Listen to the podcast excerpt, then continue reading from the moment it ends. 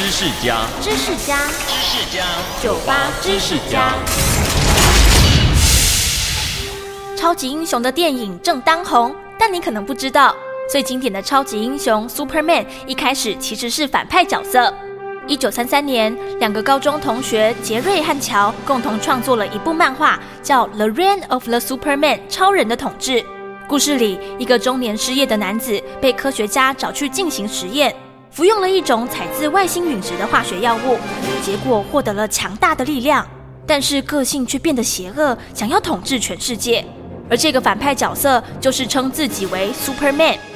专家分析，当时正值美国经济大萧条，需要一个无所不能的人物来投射，好让生活看起来没那么苦。不过，因为人们对人性有较负面的看法，认为获得超能力的人都会因此贪婪而成为坏人，所以 Superman 最早出现的时候是个大反派。后来，杰瑞和乔重新改造故事，让 Superman 拨乱反正，还帮他设计了一套充满特色的新制服。就这样，我们现在所熟悉的 Superman 正式诞生，也开启了超级英雄的时代。